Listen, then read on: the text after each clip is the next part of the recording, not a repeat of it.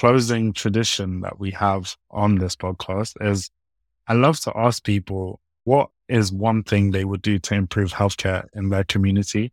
However, since we're talking about academia, I think it's only right if we slightly change that question to what would you do to improve academia for your community?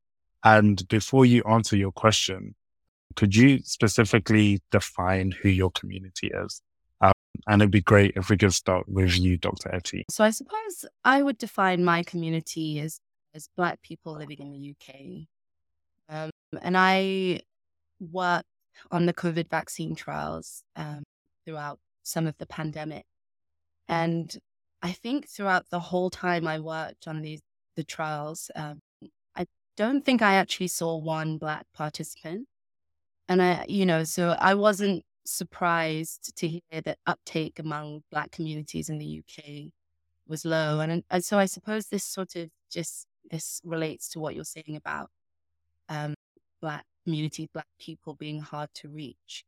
You know, I just want to really open up academia to sort of consider new avenues and every level, you know, and even thinking about how we recruit, how we uh, you know, approach study design, how we actually, you know, where at what point we consider ethnicity as being important.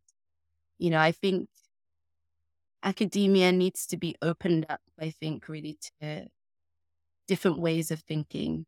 I know that's a bit vague, but that is sort of how I see things going forward for me. I, I want to perhaps propose a different point of view that perhaps affects my work positively as I go forward. Professor Ofia, same question. Um, could you define who your community is and how specifically you would improve academia for them? I think I will, will define my community as um, the Black children. And I think that I would like to, and I see them as patients, but as also as potential academics and also as, as identifiers of the research questions. So I would like us to continue with outreach from as early as primary school, from as early as nursery, letting them see us going in. You, you know, we should be the, going in and helping with reading. And I don't see this as just for the black children. I'm seeing also the white children, because because if you if they grow up with the memory of these black women and men who read to them, from nursery school, it, it it's it, the, the racism is not is not going to be there.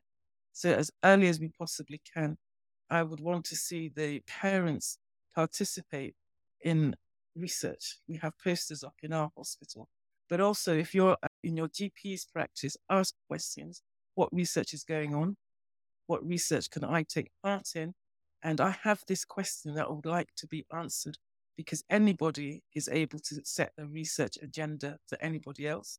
And if you can raise those questions, have the confidence in yourself that you know what is wrong with your child that you would like researched and put that question out there. Amazing. And Dr. Willows. Um, uh, yeah, I would describe my or define my community as Black people in the diaspora because I feel quite connected, not just to Black people here, but both in North America and across the African continent.